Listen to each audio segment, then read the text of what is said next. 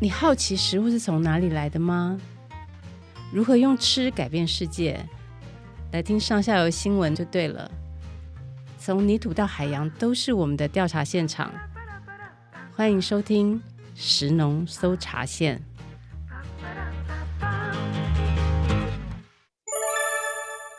疫情期间，为了配合防疫政策，这集的 Podcast 我们将采用远端连线的方式进行。各位听众朋友，大家好，我是上下游的记者蔡佳珊。最近呢、疫情新闻里面最夯的就是北农群聚感染事件了。到六月二十三号呢，已经有累计五十四个人染疫。不仅每天在这边工作的人员啊，大家人心惶惶哦，也担心呢，这个病毒会不会透过这些蔬菜啊、水果，或是接触的工作人员啊，再传播到传统市场跟一般民众。那这个事件呢，它的来龙去脉究竟是怎么一回事呢？我想听众朋友应该都很好奇。还有北农这个全名叫做台北农产运销公司哦，它到底是怎样的一个单位？为什么不能像百货公司那样子，有人染疫的话就停业就好啦？今天我们请到的重量级来宾哦，来跟大家说清楚、讲明白，就是呢，曾经在北农服务很多年的农产运销专家焦军，焦大哥，请跟大家打声招呼。各位听众朋友，大家好，我是焦军，欢迎焦大哥哦。另外一位呢，是这几天啊，每天半夜都非常辛苦哦，实地跑到北农，还有新北的果菜市场，还有基隆的鱼市场。去直击拍卖现场的上下游记者杨雨云，大家好，我是雨云。焦大哥，我想先请问您哦，北农到底是个什么样的地方啊？它的地位有多重要嘞？为什么每次北农出问题啊，大家都很紧张，然后甚至呢，还有人说这是国安问题？这个北农到底如果因为疫情休市的话，会怎么样？这个台北农产公司呢，当然现在大家都简称它北农。其实它是民国六十四年在蒋经国时代成立的一家批发市场管理公司。它当时成立的目的是要对全台湾的果菜批发市场啊进行管理，所以它最原始的名称叫做台湾区农产运销公司。那后来因为发现呢，管理整个全台湾呢有执行上的困难，所以就更名成台北农产运销公司。所以这家公司一开始成立的时候呢，它就有了中央政府跟地方政府的股权，那还有包括农民团体啊，还有民间的股份哈。有趣的是哈，这家公司在成立之前呢，在台北市就有一个从日本时代就留下来的，我们叫做中央市场，它是从这个西宁南路一直迁到环河南路，一直迁到现在的万大路。那也就是说。这个中央市场后来就叫做台北市第一果菜批发市场，它是成立在先，这家公司成立在后，那这家公司呢，也就顺理成章成为这个批发市场管理公司。更有趣的是呢，在这家公司成立以后，大概三年多，政府立了一个法，叫做《农产品市场交易法》哈，就开始对这个农产品的所有的交易秩序啊、市场的法律位阶做了明定的规范。那这个母法，也就是现在全台湾将近一百家的蔬果花卉家禽家畜市场的一个母法，这个法上面就做了非常多的规范。从这个法来看的话，其实台北农产营销公司就是一个批发市场管理公司。它管理哪两个批发市场呢？一个就是万大路的第一果菜批发市场，一个就是民族东路的第二果菜批发市场。那第二果菜批发市场是因为万大陆的第一市场的量体不足以后，在大概民国七十年的时候就筹备成立它。那它这个蔬果交易量到底是有多大？OK，因为农产运销公司它是建构在呃所谓的共同运销的系统下面哈。那全台湾参加共同运销的蔬果大概百分之六十六左右，大概三分之二。嗯，那这三分之二当中呢？北农又占了这个蔬菜的三分之一，水果的四分之一。那当然换算起来，它一天喂纳台湾大概百分之十五吧。就是那不管是共同运销的比重，或是全国总量的比重，它都是排名最前面的。所以它的交易会影响每天国内的蔬果的平均单价，所以它的重要性就在这个地方。所以是全台各地的蔬果市场都会看北农的交易价格去定价，是吗？呃，没错，因为北农它占的量体是全台湾最大的，所以其他的批发市场、盘商、进出口商都会以北农当日的行情来决定它的末端售价。那为什么它如果受疫情影响会是国安问题哈？因为呃很很多人误会说现在直销很方便啊，我我就直接跟产地买就好，没有错啊。但是大家不要忘记，其实最大的通路还是在两个，一个就是传统市场，婆婆妈妈每天要去的。一个就是超市，不管是全联或是大卖场，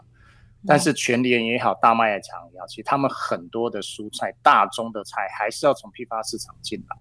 虽然他们已经尽量的降低了批发市场，而从产地直接送上来啊，但是很多品相他们还是仰赖批发市场，因为采购方便、交易金额安全。那更不要说全联这种小包装菜，它如果没有台北农产的帮忙，基本上它是很难稳定供应。那传统市场更不要说哈，所以如果今天疫情真的严重到失控，使得台北第一果菜市场或者第二果菜市场必须 shut down 的话，那我们就必须要思考到，它一天将近两千公吨的蔬菜进不来的时候，请问要如何去配送到这些既有的通路上？而且呢，蔬菜基本上是不太能够储运的哦，除了我们讲的根茎类。呃，瓜果类这些小叶菜类蔬菜，它可能两到三天它就没有办法贩售了，所以北农的每一天的稳定的运作是非常非常重要的。嗯嗯嗯，所以这个地方每天有这么多的蔬果在这里交易流通哦，那到底有多少人会在这边聚集啊？官方的数字一直都是四千人啊，但是实际上大概应该在两万人次。哇塞，每天有两万人在这里群聚，没错。我想大家应该都没有想过，我们现在电影院啊、体育场啊，全部都不能开嘛，对不对？然后室内五个人以上都不行。可是北农竟然每天有这么多人聚集在这边耶。官方一直都是啊，包括对上下游记者都说，呃，它的平均的它的面积四点九公顷啊，它的进场人是四千管制，所以它平均每个人占多少平方尺公尺是符合疫情规定的。可是它忽略的一个现实面哈，就是他们的人是聚集在拍卖机前面的。嗯，好，它它它它不像百货公司，百货公司可能楼层面积多少，所以它管制多少千人次进去。它还是可以平均分散，可是北农的那个第一市场，它的形态不是这样子啊，所以它它当然有非常多的闲置空间，是停车场啊，是车道啊，是卸货区啊。可是当凌晨三点开始拍卖到六点结束，这短短三小时，即使是他们所谓列管造车的四千人，它是集中在那几个特定区域的，所以它它的密度当然是一定超过的。所以我想待会云他去呃。介绍他在现场看到的情况，应该就会更清楚。是，所以赵大哥，您说大家会聚集在拍卖机的旁边哦？那拍卖到底是怎么一回事？为什么大家要一起挤在那里？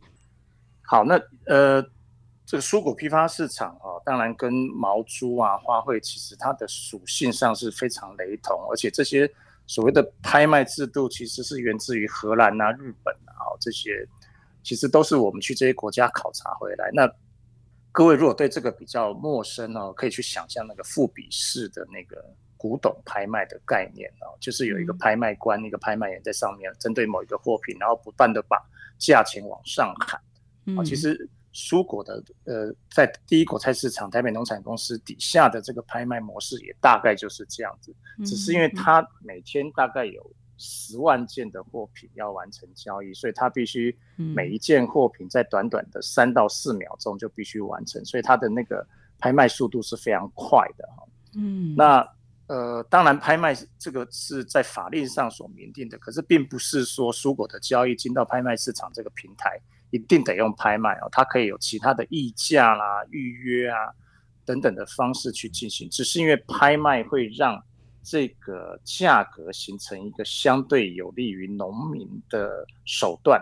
所以呢，台北农产公司它当时成立的目的是为了以照顾农民为优先的情况下，所以除了进口它是采取议价之外，多数的国内的生产的蔬果共透过共同营销体系上来的话，都是用拍卖的方式。嗯。那于你请说一下，你去现场看到拍卖的状况到底是怎么样？为什么很难保持安全的距离？哎、我就先回应一下那个焦大哥刚刚的说法啊，就是拍卖虽然大家会想到这个古董拍卖、艺术品拍卖，不过有一个很不一样的地方是。那些古董拍卖，大家都很优雅的坐在一个很漂亮的一个空间里面啊，然后你要只要举手上的一个牌子，就表示说，哎，你要加价，然后最后拍卖官不是还会敲一个腿子，扣扣扣，表示说，哎，哪个价钱得标。嗯、但是生鲜拍卖哈是完全不一样的一个现场，那个拍卖市场是大家不仅是站着，而且都是人挤人在厮杀。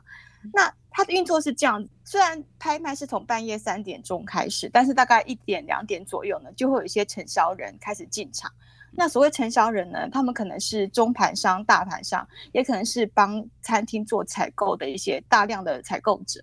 他们会先到拍卖市场里面去看货。因为那时候从中南部上来的蔬菜水果都已经就定位，那他们就会去挑选他们需要的一个品相，然后呢，把他们需要品相的编号记下来之后呢，等到拍卖开始的时候呢，骑到这个拍卖机旁边去。那拍卖速度就像刚刚焦大哥说的，速度非常的快，半个小时之内可能就要拍几百件的这个蔬菜，然后三秒钟可能就会绝标。嗯、所以呢，拍卖官他喊出某一个编号的蔬菜或者是水果的时候，想要成交的这个成交人速度就要很快。然后去喊出你想要的价格，然后价格可能会一直不断的累加上去，所以气氛是非常非常热络，而且大家都会很专注去紧盯着自己想要的东西准备出手，所以现场当然就是很难去保持这个安全的社交距离，因为我想要买到我想要的东西，而且我想要用便宜的价钱去买，对不对？嗯，所以我们就全部人都围在这个拍卖机旁边啊。那以中央市场来说，因为我昨天有访问农委会副主委。那陈巨记副主委他是讲说，他们当初在设计这个市场的时候呢，就是希望他脑齐，好，就是说拍卖机都摆很近啊，然后你这边喊我那边喊啊，弄弄弄这个整个氛围非常的喧腾哦，看他就老累了呢，然后就希望把这个价格不断的扬高起来，嗯，那因为要营造这种气氛，所以大家就会靠得很近。嗯，不过他们当初当然没有想到说，这样的设计在面对疫情的时候呢，就会很难控制啊。因为只要大家都挤在一起，这个安全距离就没有办法拉得开。是。好，我来呼应一下刚刚语音记者说的这个，其实批发市场它就是一个木齐啊，就是非常热闹的市场。那各位如果看过东京足地或是在新闻上看过那个尾鱼拍卖，其实他们当然就是比那个手势来告诉拍卖员说他要出多少价格。那其实这个流程当然就是要让它非常热闹，让价格可以上来。那比较要去关注的是，它在这个前置作业当中啊，其实它就是一个这段时间大家会探讨到说啊，比如手去触碰水果啦，他要去看过啊等等的。好，当然说病毒是一定会透过水果传播，看起来公卫专家告诉我们是不用太担心的啊。但是我只是要告诉大家说，这个市场它的运作，它就是一个。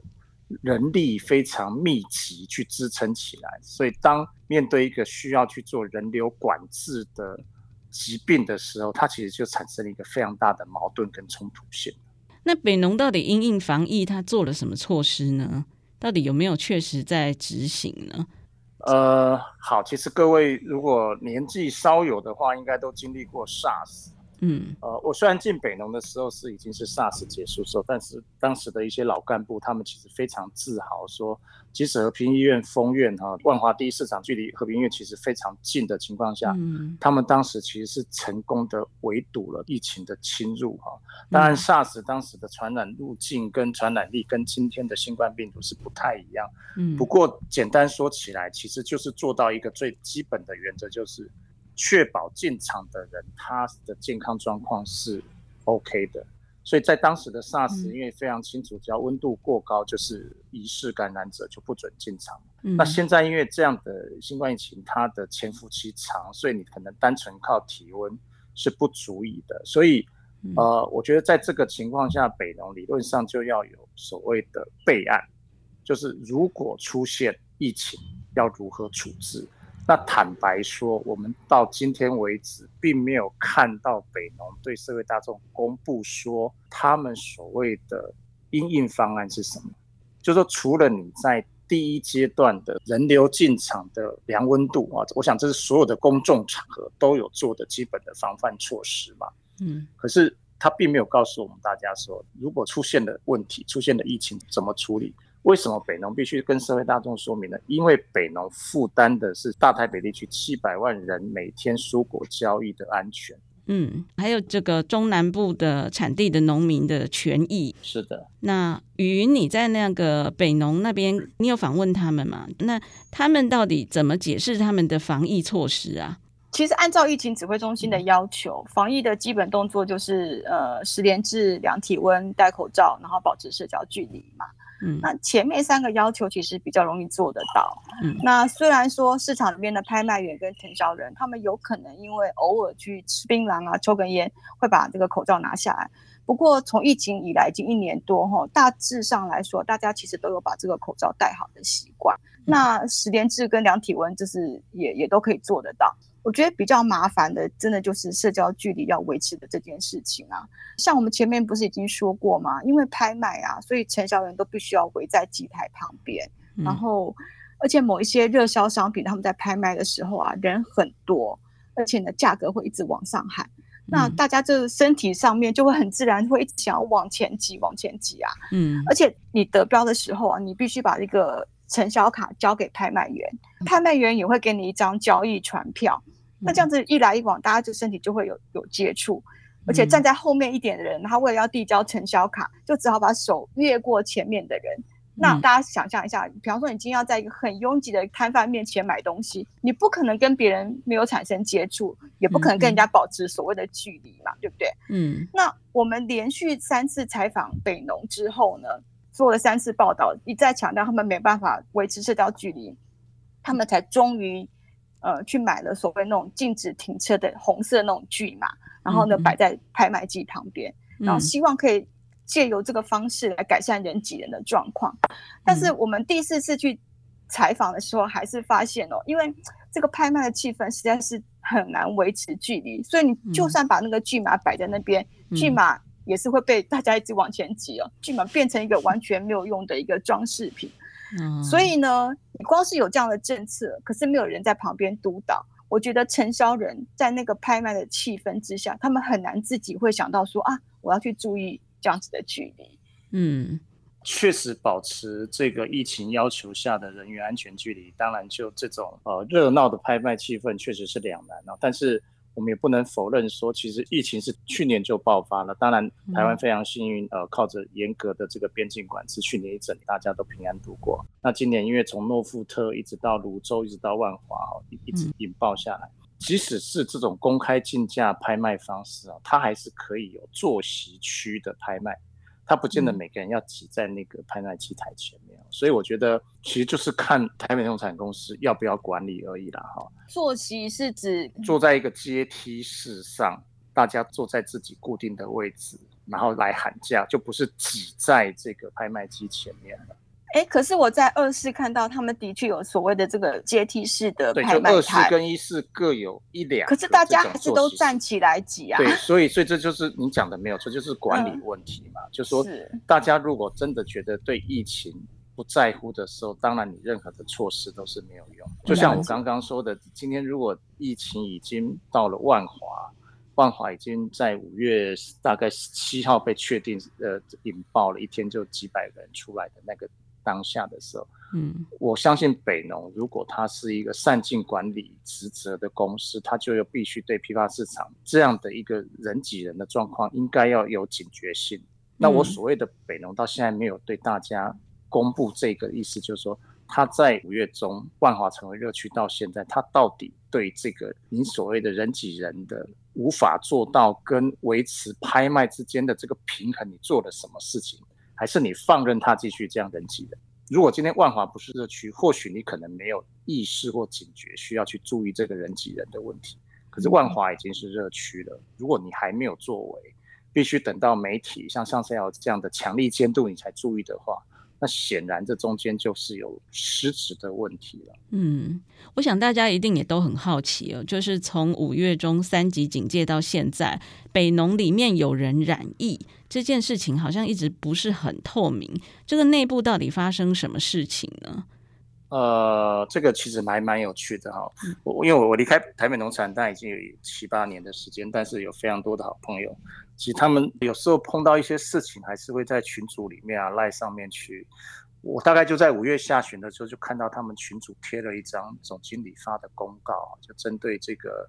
呃，如果员工染疫啊、确诊啊、隔离啊、自主管理等等等等呢，大概有四种模式下给予的这个工假啦、病假啦，或者是保险等等的。嗯、那我就问了这个同仁说，诶，如果没有很严重的话，为什么总经理要这么大费周章做公告？他说他们也觉得很怪啊，可是他们也知道说那时候万华已经是热区，然后就一直有所谓的传言啊，嗯啊，几个拍卖员好像确诊啊，什么又几个承销人卖菜的怎么样又有。那我也中间曾经也到过市场去问了一些意见领袖，他们也都说。都是听说，都是听说啊，因为因为在那个时候，大家应该非常清楚，从五月十九号宣布三级管制之后，其实中央疫情指挥中心已在已经不再公布确诊者足迹了，因为每天都是几百人几百人了，所以根本不可能把每个人足迹一一公布。但是就是有些指标个案会讲啊，比如说泸州怎么到万华，万华怎么扩散出去就这样。所以大概北农到底下的第一市场有多少人染疫，就是在这样的一个人云亦云的情况下。嗯，其实就某种程度上，它反而造成了这个承销人员工的恐慌。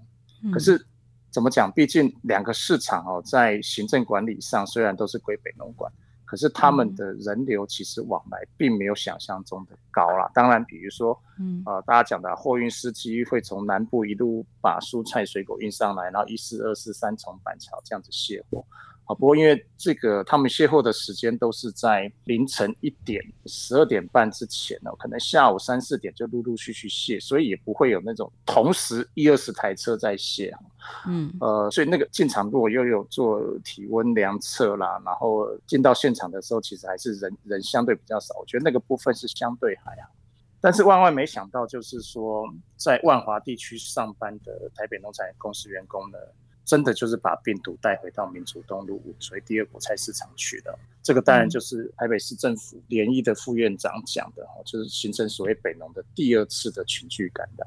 也就是说，在第一次北农内部群聚感染，外界都不清楚，员工都不清楚的情况下，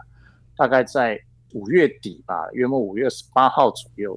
就造成了这个所谓二市场，呃，就是民族东路四楼这边的第二次的群聚感染。嗯，那。一开始大家也不把这个这几个员工呃看得很严重，是因为他们都是一些年纪比较大的派遣工啊，或是约聘雇的人员，然后他们的上班都是呃凌晨两三点从万华，然后公司派交通车把他们送到民族东路来，然后他们就在固定的作业区啊负责去包菜这样子，或去整理一些货品。那这个阶段大概就有七个人彼此交叉感染确诊，这个大概就是在五月二十八号到六月初之间。好，那原本以为大家这边就结束了，就没想到到六月四号到八号之间，哈，又出现两个干部，好，一个日班的干部跟一个晚班的干部相隔四天确诊，然后到了八号之后就整个又传播开来，哈。所以累计从五月二十八号到六月十三号、十五号左右啊，大概就加起来，民族东路果菜呃，民族东路四楼的所谓的台北农产公司果菜包装中心，就有十八个同仁染疫，嗯，啊确诊，嗯，所以大概整个的传播就是这样子炸开来。那员工也因为在这样的一个情况下呢，产生了非常高度的恐惧，因为。不清楚谁会是下一个，因为那个传播速度太快。各位想好，你看，呃，五月二十八号五月底一波就是七个人了，那六月四号到八号两个干部自主管理发现有问题，然后快筛阳性、PCR 阳性就住进防疫旅馆，然后接着九号、十号、十一、十二，一直到大概十五号左右，就大概又将近十个人确诊。嗯，所以那时候的气氛就是每个人都担心自己是下一个。嗯，那因为在端午节前后又是这个农产公司最忙的时候，为什么？嗯，因为它的营业部果菜包装中心，它必须要应付全联大概一百多家超市通路的小包装菜的配送，所以他们的工作量从平均每天出十万包暴增到二十万包、三十万包，甚至到端午节前后，然后包括他们六月十八号宣布要清洁消毒的前一天，暴增到三十五万包。可是他们的人力呢，却没有增加，因为很多人还在居家隔离，可能很多人还住在防疫旅馆。然后呢，原本这些超额工作量呢，会有他们的五楼行政中心的人员，大概会有一百多人会轮流分批下来支援。但是从五月底确定有第一次的群聚感染，嗯，那就是所谓的四楼的第一次群聚感染之后，他们五楼的行政中心人员也不敢下来支援。所以他就一直就维持大概八十个人左右的人力，可是要做大概一百一十个人的工作，然后这个工作量还是加倍，从十万变二十万变三十万。所以各位可以想象哦，这个。工作量加大的体力的负荷之外，又加上心理上不确定自己会不会是下个染疫者，所以整个事件就是在这样的情况下被外界揭露，因为员工大概就已经到了这个压力的临界点。是。所以这个对员工来说，哇，每天都要鼓足勇气才敢去上班呢。但是这些是在帮我们大家维护粮食安全的人哈，之前却被大家忽视哦，没有得到应该有的保护。显然北农对于这个疫情管理有很多不足的地方。那其他市场的状况又是怎么样呢？于你最近半夜跑了哪些市场？可不可以跟我们分享一下你看到的现场呢？呃，我最近总共采访了八个市场哦。那其中有六个是呃批发拍卖那种大市场，嗯，那就像刚刚大家都已经知道，已经有好几个市场呢都爆出确诊者，好像他们就很容易是所谓疫情的破口一样。那事实上也的确是这样，如果你没有能够把管理做好，那批发市场它就是人多口杂嘛。那像新冠病毒这种靠飞沫传播的疾病啊，它就的确是很容易爆发。不过也是有很成功把防线守住的案例哦。嗯、那我想先来分享一个基隆的故事。嗯，大家知道上下游是农业媒体嘛，所以我们那时候就担心说疫情会不会影响鱼市的交易。嗯，所以早在五月中旬呢，我们就去采访基隆的坎仔顶鱼市。那不知道听众朋友知不知道，韩仔顶就是崁仔顶啊，它其实是北台湾非常重要的一个渔货批发市场。嗯、那除了东北角沿近海渔民捕捞的这个生鲜鱼类之外呢，还有中南部的养殖鱼啊、远洋捕获的鱼等等，都会在这边拍卖。嗯、那另外也有一些鱼虾冷冻的加工品，还有一些熟食，哈，可以说是应有尽有。那他们这边的这个呃消费对象不只是。传统的零售市场会来这边批货，那北台湾很多餐厅啊，也都会来这边挑鱼啊。其实也有不少的观光客也会过去那边采买。那总之呢，它就是一个非常重要的一个拍卖市场啊。嗯、所以那时候我们就很担心说，如果它歇业的话，会影响渔民啊、餐厅啊。那传统市场的鱼贩批不到鱼的话，那我们一般消费者也就会受到影响。嗯嗯。可是我第一次去采访的时候啊，他们那个自治会有个彭会长就跟我讲说，那个崁仔顶就是出口太多，所以他们没有办法做实名制。嗯、那大家要拍卖，怎么可能维持社交距离？所以他就说，我们顶多就只能够把口罩戴好而已呀、啊。嗯，而且那时候他很失望，很跟我讲说啊，万一有人确诊了哈，就也就只能关门啊。虽然他很无奈，可是他也无能为力。那我觉得这个事情很严重，所以我们就赶快跟渔业署说这个消息。嗯哼，那渔业署他们其实也很用心，因为崁仔顶它其实是一个民营的市场哈，主管机关是地方政府，也就是基隆市政府，嗯、其实跟渔业署没有直接的关系呀、啊。嗯，但是这个张志胜组长他就是立刻交办呃基隆市政府说，叫他们一定要想出一个办法来。嗯嗯，那我记得我们的报道是五月十九号出刊，嗯、结果两天后，也就是五月二十一号，我就从脸书上看到说，哎，崁仔顶已经实施十连制。然后过了半个月啊，又听说他们推出双罩一套哈，口罩、面罩加手套，那各种应应措施，那他们到现在呢都还是零确诊。嗯，双罩一套就是口罩、面罩再加上手套，哦，这样很干乎呢。那到底他们是怎么做的嘞？我也是非常的好奇，所以我们就写了第二篇报道啊。嗯、一开始我们只知道说有一个灵魂人物哈，叫做蔡富宁，嗯、他是基隆市政府的公务员。嗯，我就跟他有一天半夜就约在康巴丁采访啊。后来这个报道上面我就用那个形容词来说他们。嗯，我说这个康巴丁是从做不到变成做最好。嗯，那我觉得关键在于说他们有针对他们自己的特性去量身定做出防疫的办法。而不是只是两手一摊说啊，我的没办法啊，那哈。嗯，那崁妈町是一个井字型的一个市集，所以它就是出口很多嘛。嗯，那这也是他们一开始认为说实名制做不到的原因。嗯，后来呢，他们决定说算了，我放弃，我不要百分之百全面防堵，我只要抓住最重要的那条路就好了。嗯，那因为九成九的人到崁妈町呢，都一定会来孝一路、基隆路的孝一路。嗯，所以呢，他们就在孝一路的两边设体温站跟那个 QR code 的扫描，这样。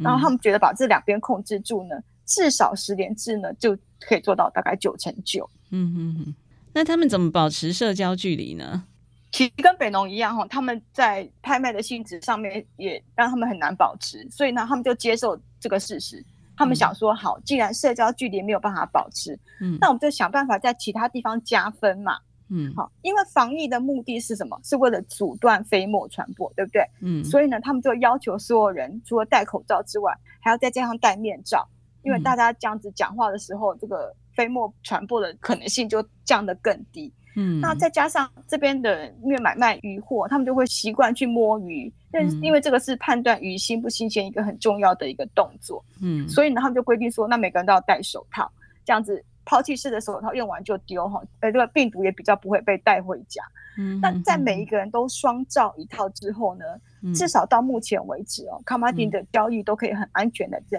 继续进行，嗯、那不用关门，而且大家的健康呢也都受到一定的保障。那这样北农是不是也可以这样做呢？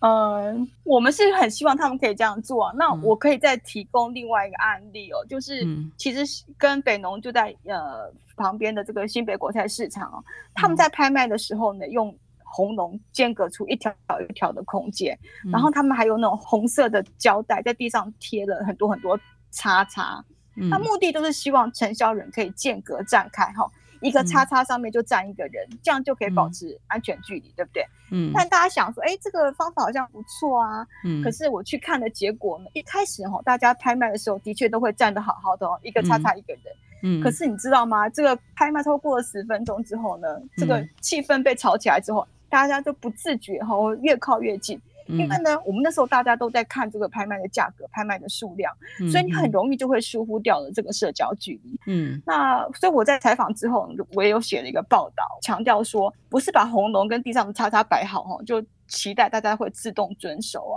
嗯，应该要想办法再做一个更进一步的督导，嗯，哎、欸，那我觉得新北国菜市场他们真的也是从善如流哦。那报道出来之后，我第二次再去看的时候呢，不管是拍卖员或者是一边的这个工作人员，他们就会不断提醒大家，哎、欸，大家站远一点哦，站远一点，距离要拉开这样子。嗯嗯嗯。那我提这两个案例是要告诉大家说，市场的防疫哦管理真的很不容易，但是。不容易不代表不可能。嗯，其实啊，既然有某些市场可以做到，我觉得北农就应该可以想办法借鉴效法才对。嗯，所以这真的是要看主事者够不够用心啊，愿不愿意落实去做。嗯，能不能考虑到这些细节，对不对？对，我自己的观察真的是这样。嗯，那地方政府的角色也是非常重要哈。像基隆这个坎仔顶的鱼市场，我们就可以看到基隆市政府哈的公务员非常的用心。我在想啊，听众朋友可能都有观察到，就是每次出现北农的新闻的时候，就会演变成这个政治的攻防战哦。为什么北农的争议啊，老是会牵动政治敏感的神经呢？这明明不是卖菜的问题嘛，为什么会变成政治的问题呢？我们请这个写过《水果政治学》这一本书的焦军焦大哥哦，来跟我们讲一下，为什么农业问题常常会变成政治问题，尤其在市场这个地方，常常变成战场，为什么呢？焦大哥啊，谢谢佳珊。这个其实如果要一言以蔽之，就是因为台北农产公司有两个爸妈哈，嗯、一个是中央农委会，一个是地方台北政府。嗯，那我们过去都常戏称哦，如果今天呃没事的话，这个农委会就说啊，这都是我的功劳。但是如果出了事呢，就把它推给地方政府啊，说是台北市政府督导不力。当然这是玩笑话哈。那真正的原因是发生在什么呢？因为中央跟地方它在台北农产公司的持股比例是一模一样，都是二十二点七七六。那在马英九之前的中央是阿扁。那地方是国民党，所以就不同调。那零八年的时候，马英九变总统啊，地方是郝龙斌，中央地方同一个党哦，就相安无事。到了一六年，中央又变成民进党蔡英文执政，然后地方又回到一一个新冒出头的柯皮哈，所以又变成一开始感觉好像是同一个党啊，事实上证明后来又不同党。所以其北农的问题就出在中央地方哈的的那个股权，因为一样大，然后如果分属不同政党的时候，大家为了说穿了就是为了政治权利的时候，就会产生了矛盾。嗯，那当然从这次的疫情不难看出，说事件爆发之初哈，大家可能还蛮认真的在探讨说啊，要用什么手段、什么方法。嗯，让这个传播链阻断啊，然后赶快让员工可以安心去上班工作。嗯，可是很不幸哦，大概不到两天时间，媒体的风向啊，舆论就开始已经在在开始中央批地方，地方回嘴中央，两边就开始陷入政治口水战了。嗯，呃，这个当然就就像加山的问题，为什么这样子？因为两边就是不同政党，其实说说穿就这样，就为了自己的政党利益哈，拼命的要甩锅对方，然后拼命的不希望责任呃自己扛下来，就是这样造成。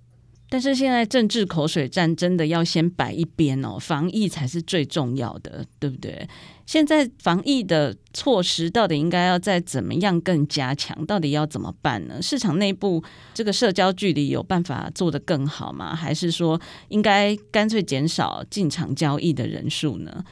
那现在有规定说要快筛阴性才能进场嘛？哈，云还为此去做了快筛哈。再来还会打疫苗吗？那这样子已经足够了吗？两位认为应该要怎样做好长期抗战的准备呢？呃，就我的观察，我觉得维持社交距离这件事情在北农是真的有困难。嗯，那他们现在的做法就是先把交易量降降载哦。呃，据我知道，目前是降载一成啊，就是希望可以把这个拍卖的时间稍微缩短一点。嗯，但是呢，其实这样子会造成其他的问题啊，因为你把这个交易量降载之后，就会影响到农产品。嗯，比方说像台南芒果，它现在正好在采收，可是因为北农拍卖不完，就叫你们不要再上来了，所以很多芒果就会塞在产地上不来。嗯，那这就像我们之前说的，北农的地位它就是这么重要，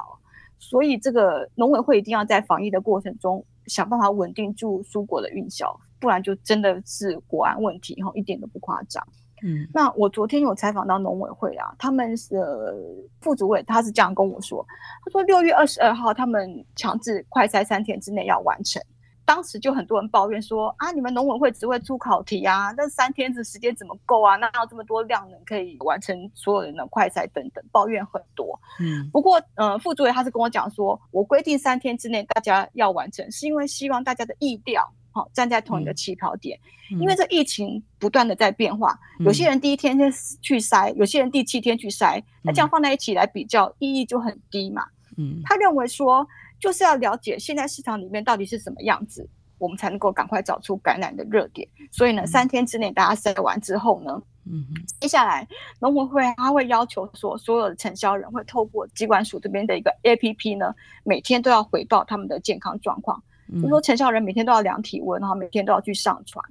呃，做到所谓的自主健康管理。嗯、那同时呢，这个快筛站呢还会再成立三个礼拜左右，所以所有的承销人，你一旦觉得哎你在自主健康管理的过程中身体不舒服，都可以立刻再回到这个快筛站，然后再去确认说自己是不是染疫了。嗯、那为什么这个快筛站还要再成立三个礼拜呢？是因为疫苗打了之后呢，要三个礼拜左右才会发挥保护力啊。所以在这三个礼拜呢，政府都希望透过快筛找出这个感染的热点，以及自主健康管理这两个方法呢，去拉出市场里面可能感染的黑数，然后来确保这个农产运销的稳定性。嗯、那副主委他也有提到说，其实大家都知道这个新冠病毒的疫情起起落落哈，你看全世界的趋势就知道嘛。嗯，所以呢，先让大家把疫苗打完，维持了这个北农的营运，接下来呢。他们就会开始去思考说，怎么样长期的来应应疫情的状况，比方说是不是多一点预约交易呀、啊，或是尽量协调物流哈，让这个产地跟消费直接联系。比方说，我们之前也写过很多的这个蔬菜箱这样子，嗯，目的就是希望减少这些农产品经过北农再处理的过程，去降低北农在疫情过程中的重要性。那希望呢，可以长期的来应应这个状况。嗯哼哼，柯 P 说快筛只有四个阳性，比例很低，大家不用穷紧张哦。也叫我们媒体不要穷追猛打。这个焦大哥您怎么看？我觉得是这样哈，疫情怎么防控哈，这个当然是公卫专家哈，或者是中央疫情指挥中心的专业。我觉得我们这边一定是给予支持了哈。那我还是站在批发市场的营运的角度来讲，哦，科比这样讲，当然。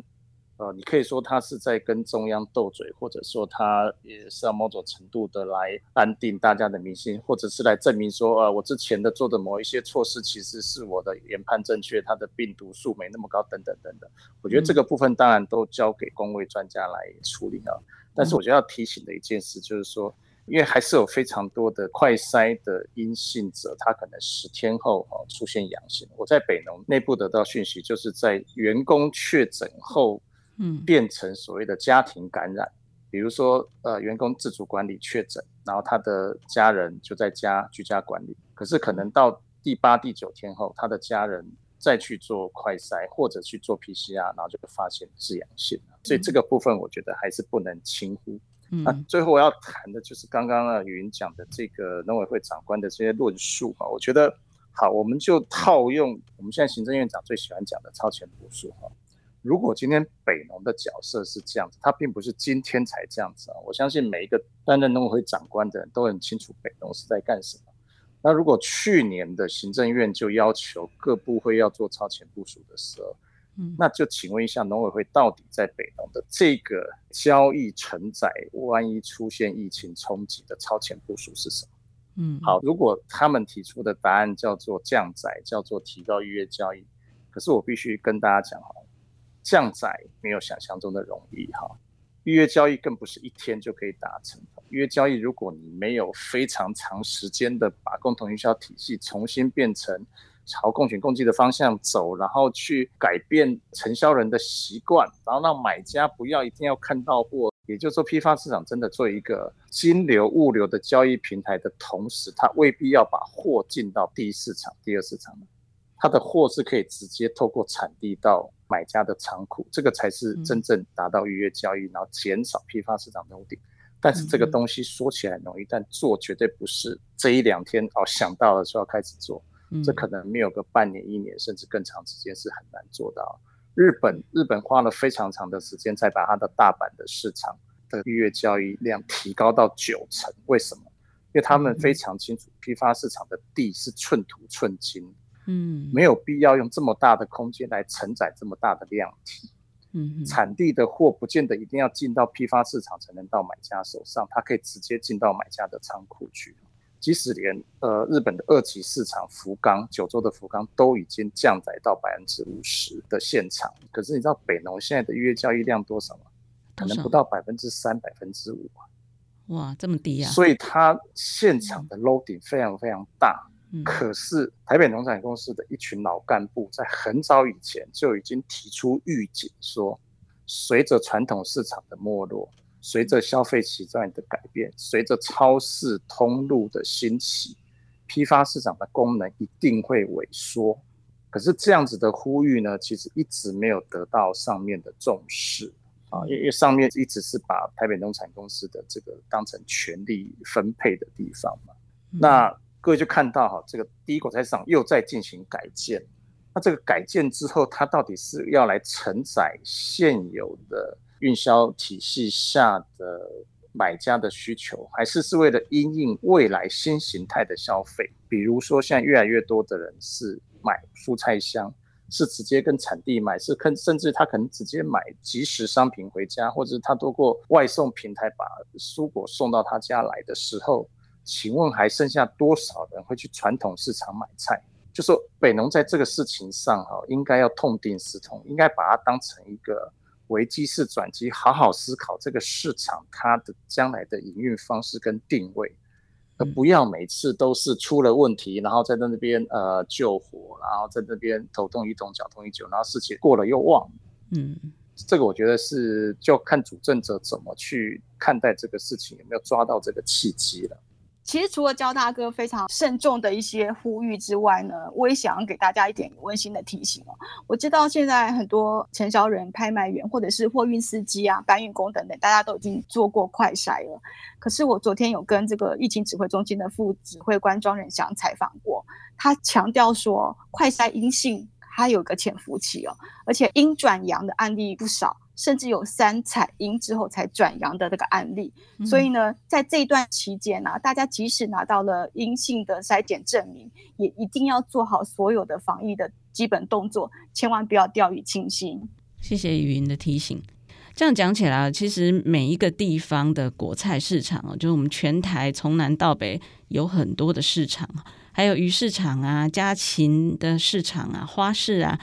其实这些工作人员啊、承销人、货运司机，大家每天都是冒着染疫的风险在为社会大众服务的哦。真的应该要让他们做好最周全的防护。那这个市场的管理高层呢，也要非常谨慎的来规划。整个防疫的措施哈，不只是为了这个疫情哦，其实也是为了长远的未来的规划着想。这些市场它不只是一个卖肉卖菜的地方，它其实也是城乡的交汇点。那这一集我们大家一起来了解这个批发市场的重要性呢，其实也是一个重新思考农业对我们全国人民重要性的一个机会。还有就是都市跟乡村之间哦，要怎么样来建立更能够互相体谅支持的体系啊？感谢大家收听这一集的节目。如果您喜欢我们的节目呢，请务必帮我们按个星星，那留言或是填问卷回馈给我们哦。